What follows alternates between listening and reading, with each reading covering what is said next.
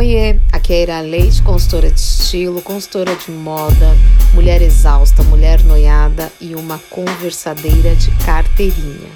E esse é meu novo podcast, o Conversadeira. E aqui nós vamos conversar sobre moda, estilo e nossas conversas. Muitas conversas. Então, pega seu fone de ouvido e vamos conversar. Mais um Conversadeira Podcast no ar, gente. E no próximo domingo é o quê? Data comercial, Dia das Mães. E em que pese ser uma data puramente comercial, né? Porque a gente sabe que são essas datas são. Será que foi o pai do Dória que criou, gente? É, essas datas são puramente comercial, também é uma data provocativa, né? É uma data um pouco que deixa a gente com a cabeça pensante é, da gente que eu falo da gente mãe, assim. Se bem que a nossa cabeça nunca deixa de ser pensante depois que a gente se torna mãe, né? E nesse episódio eu resolvi falar um pouco sobre maternidade. É um tudão, assim, sabe? Do que eu vivo, do que eu sinto, o que eu gostaria de ter ouvido quando eu estava grávida, o que eu gostaria que as pessoas em volta de mim soubessem quando eu estava grávida. Então esse episódio aqui ele não é só sobre a maternidade e a mãe. É sobre a maternidade e os seus teretetês por aí. Se você não é mãe, se você não pretende ser mãe, eu ainda sugiro que você ouça esse episódio, porque você com certeza é filha de uma mãe, amiga de uma mãe, esposa ou esposo de uma mãe, irmã de uma mãe. Então eu acho que vai ser é, legal a gente conversar, porque como eu falei para vocês ali na cabeça, né, do, do episódio ali no início, é, não vai ser um episódio sobre a maternidade e a mãe, e sim toda essa atmosfera que envolve quando uma pessoa embucha, não é verdade? Tem um episódio aqui é, no Conversadeira Podcast só dedicado sobre estilo e maternidade. Eu sempre falo para vocês que muda a vida, muda o estilo, é, a vida sobre, sofre mudanças, o, o estilo também tem suas alterações. E tem um episódio aqui só falando sobre estilo e maternidade. Então é só você rolar o feed aqui para baixo do seu. É, aonde você está ouvindo, né? se é Spotify, Deezer, Google Podcasts, é só você baixar aqui o seu feed que você vai encontrar o episódio do estilo e maternidade. Então, gente, é, eu decidi fazer esse episódio, trazer essa conversa para cá, porque semana do Dia das Mães é mais uma semana que os nossos olhos são invadidos por uma série de campanhas, né? É, muita coisa assim voltada pro Dia das Mães, o que você vai dar para tua mãe, o que que eu quero ganhar. E eu acho que é uma boa data pra gente falar sobre a maternidade, sabe? Da gente conversar coisas que eu gostaria de ter conversado quando eu estava grávida. Então, é, vai ser um, um, um episódio bem freestyle, assim. Vou falar as coisas que viram no meu coração. Olha que bonito. Sem convidado, sem nada. Ainda até pensei em fazer é, um episódio convidando outras mães, mas eu acho que eu quis falar é, sozinha e me ouvir, sabe? E depois ouvir o que vocês têm para dizer. Quero fazer uma linha do tempo, assim, sabe? É, desde quando a gente descobre que tá, que tá grávida, assim. Eu lembro que quando eu descobri que eu tava grávida do Rafa, para mim foi muito assustador, muito assustador, muito. Eu lembro que eu fiz xixi no, na canetinha lá, deu positivo e eu fiquei muito apavorada, senti muito medo. É, liguei imediatamente para uma amiga minha porque eu tinha compartilhado com ela que eu tava desconfiada que eu tava grávida. E ela já era mãe na época e ela me acalmou. Mas eu lembro que eu senti muito medo. E ato contínuo eu liguei pro boy, xingando o boy porque eu tava grávida. E hoje, eu pensando do porquê desse meu chilique, uma porque a gravidez do Rafael é, não foi planejada, mas eu acho que se fosse para eu planejar uma gravidez, talvez eu não seria mãe até hoje. E outra porque eu senti muito medo. Eu senti medo. Hoje eu consigo verbalizar que eu senti medo de ser mãe na sociedade que a gente vive, de perder minha individualidade, de perder o meu espaço na sociedade, de me perder de mim. Esse era um dos meus maiores medos, é, me perder de mim. E eu lembro que eu falava para as pessoas que eu estava grávida e as pessoas ficavam muito eufóricas, muito eufóricas. E aí que eu acho que começou a surgir o meu primeiro sentimento de culpa, assim. Porque as pessoas ficavam muito eufóricas e eu não tava eufórica, eu tava com medo, eu tava assustada, eu tava insegura, eu tava é, apavorada. E eu não podia nem falar e expressar, me demonstrar vulnerável, porque as pessoas falam muito, né? Gravidez é uma benção. Olha que benção, você tá grávida, é uma criança. Ai, não fala assim porque ele sente.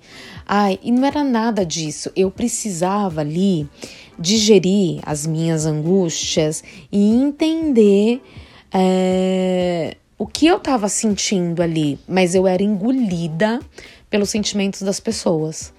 E eu tento hoje em dia tomar muito cuidado quando as pessoas em volta de mim engravidam, para eu não ser essa euforia ao ponto de sufocar e silenciar o outro, como aconteceu comigo. Eu fui silenciada o tempo inteiro, assim, porque as pessoas confundiam aquele medo que eu estava sentindo com um não desejo, entendeu? E não era nada disso. E eu, eu percebi que logo eu não podia reclamar. Não podia reclamar de nada. Absolutamente nada. Porque eu não enjoava. Eu tive uma gravidez super de boa, super de boa mesmo. Às vezes eu acho que eu me obriguei a ter uma gravidez super de boa, porque às vezes eu tava bem cansada, porque a pança cansa. Mas eu engoli assim o cansaço e eu segui o baile. Mas logo assim, é, tão logo a gravidez é descoberta, é, logo eu fui acometida por uma solidão, sabe? Uma, porque a gente tem esse negócio, né? Esse lance da mãe, se essa coisa imaculada, santificada, endeusada, né? Então as pessoas já te colocam ali num pedestal. É, você para de acessar alguns assuntos e você começa a viver nesse mundo pampers aí, uma loucura, e parece que as suas amigas que não são mães é, não ficam tão ativas é, no, no assunto, porque parece que você não tá viva, sabe? Pro mundo, parece que você nasceu em um outro mundo agora.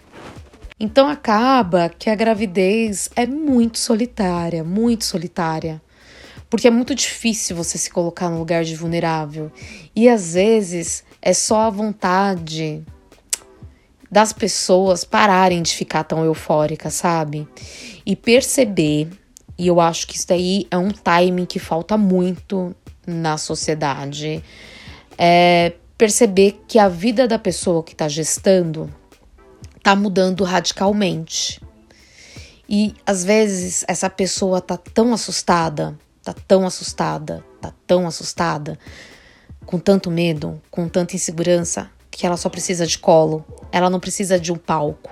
Ela não precisa que a barriga dela se torne território público onde todos vão ali, pegam a barriga dela, tocam sem pedir licença. Gente, vocês já, perce já perceberam que é muito feio você ficar tocando no corpo de outra pessoa sem você pedir? Aí é que vem essa parte de mãe imaculada, sabe? De você é, ser tocada só porque você tá grávida e a pessoa acha que Seu a barriga ali, ó. Território. E se você repele, né? Se você repele, a pessoa fala, nossa, mas ela só tá querendo fazer uma, um carinho no XYZ, né? Vamos chamar a criança de XYZ. E não, gente, a criança tá ali dentro ainda. Ela tem expectativa de vida, sabe? Olha, tanta coisa. Então não seja essa pessoa que sai tocando na barriga da grávida. É... Então eu me senti muito solitária. E eu, eu tinha que fingir que eu não era, que eu não estava. Eu tinha que fingir que eu tava dominando todo o rolê ali quando eu tava bucha, sabe? Porque parecia que as pessoas estavam numa fase meio sem tempo, irmão, vamos? E poderiam até estar. Tá. Outra coisa também que eu acho que me incomodava também era que se eu fosse reclamar de alguma coisa, as pessoas falavam, ah, são os hormônios. E não, caralho, às vezes eu tô reclamando porque eu tô reclamando mesmo. Não é só os hormônios. Tá ruim, gente. Tá ruim. Aí as pessoas invalidam o que você falam pelo hormônio. E o que eu senti é que às vezes as pessoas poderiam até ter relações mais abusivas com você em nome da desculpa que elas davam de ser os seus hormônios e assim você ficar se convencendo que aquilo que você estava sentindo, na verdade você não está sentindo. O culpado daquilo são os hormônios. E às vezes o culpado é só o outro mesmo. É chato, sabe? Qualquer tipo de assunto, quando você reclama. Então não seja essa pessoa que tá vendo a bucha no meio da rua e fica culpando ela, invalidando ela, falando que são os hormônios. E você, bucha, você pode estar tá achando ruim mesmo, achando chato mesmo, não é os hormônios, não, tá? Nem tudo são os hormônios. E a gente passa, né, todo o tempo ali, bucha, indo no obstetra tal. E, gente, é, os obstetras são abusivos. Porque era a primeira vez que eu tava grávida. Eu tinha meus medos, meus anseios. Eu troquei de obstetra com sete meses de gestação.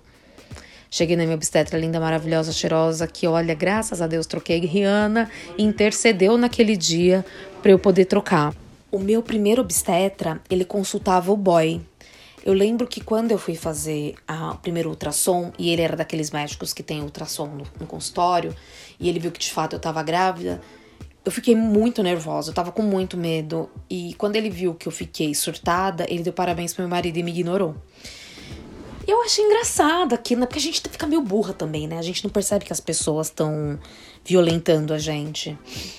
E eu peguei, segui até o sétimo mês. E eu tinha encanação, uma, uma encanação que eu iria ter parto prematuro. E eu fui conversar com ele, ele olhou pra minha cara ele falou: para de besteira, ignorou e começou a falar com boy, vai, de camisa, de sei lá. E eu fiquei ali, parecendo nada. Eu saí daquela consulta tão chateada que eu procurei o obstetra, encontrei a doutora Roberta e fui muito bem acolhida e tive um parto maravilhoso, foi cesárea, mas foi respeitoso, enfim, sempre fui muito respeitada com a minha obstetra. E eu lembro que quando o Rafa nasceu, porque é assim, tem pessoas que se conectam com a criança desde o momento que ela está sendo gerada. Eu acredito muito, muito mesmo, que como qualquer outra relação, essa relação de criança e mãe, bebê e mãe, ela também é construída dia após dia. Cada dia que passa, eu construo mais um pilar na relação que eu tenho com o Rafael. Então, quando o Rafael chegou o dia do Rafael nascer, eu não tava louca, apaixonada, alucinada por ele, sabe? Eu tava com mais medo do que louca, apaixonada, alucinada. Eu tava com muito medo. Medo do parto não dar certo, medo de eu não dar conta, medo de eu me achar incompetente. E todas as pessoas falando que eu tava noiada demais e eu tentava ficar mais quieta possível, sabe? E eu era autônoma também, né, gente? Então o peso financeiro bate na porta, você fica com medo de. Parece que você nunca mais vai trabalhar, nunca mais vai ganhar dinheiro, enfim. E é muito foda, né? E eu lembro que o Rafa nasceu, eu senti muito alívio, porque eu pude respirar. Só que eu demorei muito tempo para falar para as pessoas que o meu alívio maior no parto foi conseguir respirar sem ele estar tá preso na minha costela, né? Porque era feio falar isso, eu não podia falar. Então, você deixa a grávida falar o que ela tá sentindo, para de impor o que aquela mãe tem que sentir, sabe? Não faça pergunta do que a pessoa sentiu na hora do parto. Isso é feio, gente. Isso é muito invasivo. Você não sabe qual é a relação que aquela pessoa tá tendo na gravidez. E eu lembro que o que eu senti foi um alívio mesmo, respiratório. Rafael era lindo, era maravilhoso. O Breno já correu atrás do menino para não perder o menino no hospital, porque eu achava que iam trocar o bebê na maternidade, enfim.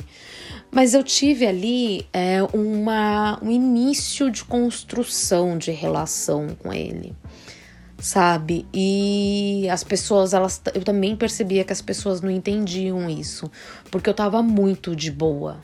Eu tava muito de boa. Eu passei os seis primeiros meses do Rafael encontrando grávida na rua. Eu falava, meu, tudo que estão te falando é, é, bem menos que isso, é bem menos que isso, é bem menos que isso, é muito mais fácil, é muito mais simples. Porque eu de fato estava muito boa, porque eu, o, todo o medo que eu senti ali durante a gravidez, ele nasceu e a gente começou a ter uma relação amistosa, sabe? Eu ia conhecendo ele, ele ia me conhecendo. Eu me fechei muito pro mundo nesse período. Eu quis ficar muito sozinha, eu, ele o Breno. É, eu não queria é, eu acho que é aí que começou minha falta de carisma, hein, gente? Porque eu não tinha carisma para ficar recebendo trocentas pessoas na minha casa. Eu me afastei de pessoas importantes. Depois eu tive um episódio muito é, delicado na minha vida, onde a gente perdeu um amigo. É, o Rafael tinha dois meses, então a gente passou por um luto muito intenso no meu purpério. E eram muitas coisas para eu poder digerir ali, sabe? E eu, esses dias eu tava conversando com uma amiga e eu acho que eu fiquei com tanto medo, tanto medo, tanto medo, que eu não me permiti sentir toda aquela angústia que eu tava sentindo quando ele chegou, todos os medos. O que, que eu queria fazer?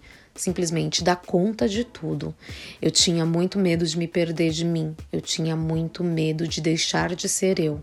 Então eu trouxe o Rafael para mim e eu não vivi a licença, sabe, a licença maternidade. Eu não vivi ela porque eu tinha uma impressão ruim dela. Eu tinha a impressão que a licença maternidade ela só servia para me prejudicar enquanto eu, uma mulher na sociedade. Por que, que o pai da criança não tinha licença paternidade? E nessa de ficar militando, eu me é, violentei. E de um jeito muito cruel. Eu voltei a trabalhar com oito dias de, de pós-parto, trouxe meu computador para casa. Eu era advogada na época, só advogada. Eu trouxe meu computador para casa e eu trabalhava ali é, eu falava que todos os dias eu ia me arrumar e todos os dias eu me arrumava, o que me fazia muito bem. Mas eu fazia aquilo para mostrar para todo mundo que eu era capaz de fazer tudo aquilo, sabe? E eu ficava assim, sabe? No stop, no stop, no stop, o tempo inteiro. E o Rafael sempre foi um bebezinho muito fofinho, muito bonzinho, mamava pra caramba. É, ele acordava à noite como qualquer outra criança e eu não me permitia viver a licença maternidade, sabe? Como se fosse uma licença poética, assim, sabe? Estou aqui no estado de mãe. Não, eu acumulei mais a função de mãe e eu acho que isso para mim não foi legal. E a culpa não foi só minha, a culpa é da sociedade que faz a mãe se sentir esse ser imaculado. Logo, ele não pode ser qualquer outra coisa. Então eu quis ser tudo, tudo, tudo ao mesmo tempo. E eu não queria ser mais ou menos em nada. Então, depois de anos, eu descobri que eu tive depressão pós-parto. É, que eu nem sei se pode ser considerada depressão pós-parto. Enfim, eu atropelei tudo, gente. E fui atropelando, atropelando, acumulando, acumulando, até que eu tive um burnout em 2020. Mas. É, eu acho que a sociedade te colocando numa posição imaculada, intocável, sabe? Virtiniosa, tudo isso é, prejudica também a mulher sentir, sabe? Eu tinha medo de não ganhar dinheiro, eu tinha medo de não ter mais trabalho, então eu tinha que me mostrar ativa o tempo todo. E toda vez que eu lembro da Irá naquela época, eu tenho vontade de pegar ela no colo e falar: Ô, Bob, calma, vai dar tudo certo, gata. E até hoje é assim, no sentido de querer dar conta de tudo, sabe? É, de querer ser uma mãe muito legal pro Rafa. Ao mesmo tempo, eu quero que ele seja um moleque muito bacana, que ele não seja um cara escroto. É, isso dá trabalho, né? Então eu percebo que eu sempre tô acumulando tudo, assim. E às vezes eu olho assim ao redor. Aí, é, só voltando um pouco, é, eu percebia que eu não era mais a mesma amiga de antes, mas eu tentava ser. Mas às vezes algumas pessoas me cobravam porque eu não era e não tinha como eu ser. Eu não era a mesma mulher de antes, mas às vezes as pessoas me cobravam de ser eu o profissional mudou muito. Mas as pessoas me cobravam de ser a mesma coisa, mas eu era outra. E talvez depois que ele chegou, eu fui eu, sabe? Eu falei, cara, eu banquei ter uma criança. Tem uma criança sob a minha responsabilidade. Eu não vou ficar mais fingindo viver. Eu vou viver real oficial.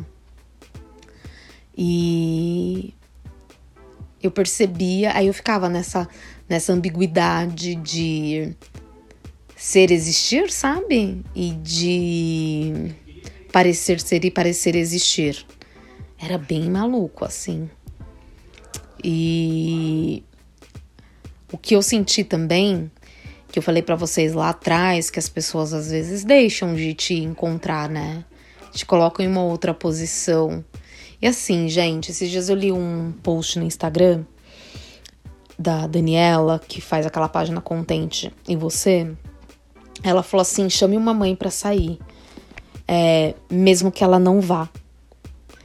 É você falar coisas pra pessoa, mesmo que ela não vá, mesmo que ela não te ouça direito, porque ela tá muito cansada, com muito sono, mesmo que ela faça muita coisa.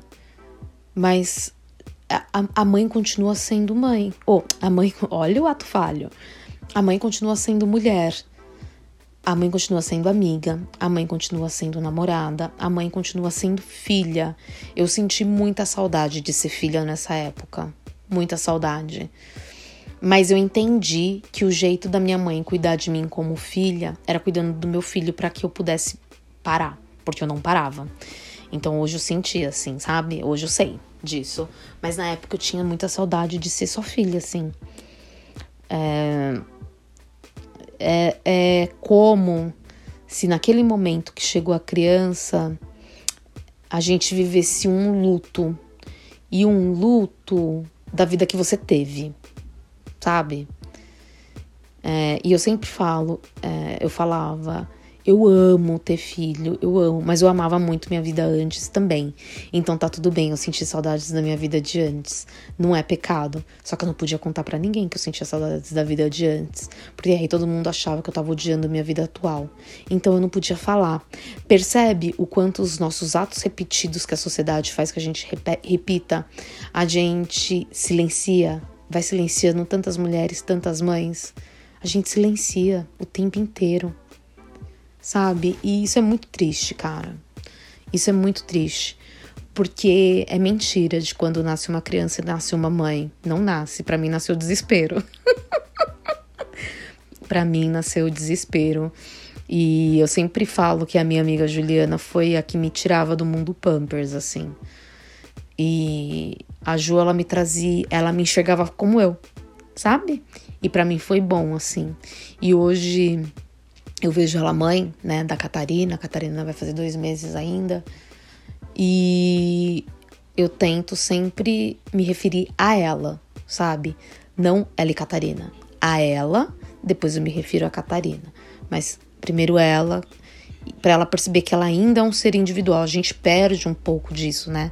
Quando a gente tem neném, a gente perde esse senso de individualidade. E eu acho que é uma coisa que a gente fica brigando o tempo inteiro, porque parece que depois que você se torna mãe, você nunca mais vai estar sozinha. E de fato, você nunca mais vai estar sozinha mesmo. É... E é uma parada muito louca, gente. Hoje eu vejo o Rafa tem 5 anos de idade e é muito legal ser mãe. É muito legal ser mãe. Mas eu queria muito também que quem tivesse a minha volta facilitasse esse sentir que é muito legal ser mãe. Como, por exemplo, não estereotipar uma mãe. Os mães de grupo, as, as mães de grupo de WhatsApp ser menos insalubres esse lance dessa disputa de quem é a mãe perfeita não existir. É, meu filho é melhor que o seu também não existir.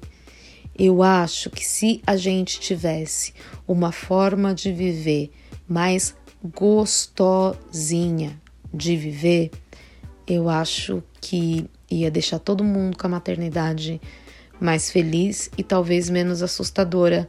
Que eu acho que aquele meu pavor que eu senti, aquele medo, aquela insegurança, todos aqueles sentimentos que eu senti quando eu peguei a canetinha e deu positivo, talvo, talvez fosse amenizados se a mãe fosse respeitada como um gente, como gente na nossa sociedade. É só isso, gente. Respeitar a outra como gente, enxergar ela como um ser individual. Ela tem um pedacinho dela ali mas ela tem ela também, né? A mãe transa, a mãe quer gozar, a mãe quer ser uma puta de uma profissional, a mãe ela quer escolher ficar em casa cuidando do filho dela. A mãe ela pode querer ser o que ela quiser e ninguém tem que julgar ela por isso. E esse episódio foi esses meus pensamentos soltos sobre maternidade e os seus teretetês. E eu vou deixar ele assim curtinho, não vou fazer quadro. E é isso, gente. A única coisa que eu vou indicar, talvez, e seja voltado pro tema, é livro da Lua Barros, Eu Não Nasci Mãe. É um livro que, se você é amiga de uma mãe, leia, irmã, mãe de uma mãe, principalmente mãe de uma mãe, marido de uma mãe, parceira de uma mãe, leia esse livro. E você, mãe, também leia esse livro de Lua. Lua Barros, Eu Não Nasci Mãe. É muito bom. E eu desejo um feliz Dia das Mães aí comercial para todas as mães, mas eu desejo muito mais que cada dia que nós mães possamos ganhar espaço na sociedade para ser e existir como um ser individual, não como um ser imaculado e que a gente seja respeitado na nossa individualidade, nos nossos desejos, nos nossos anseios e que as pessoas respeitem as nossas escolhas de vida e de maternidade. É isso, gente. Beijo, outro, tchau.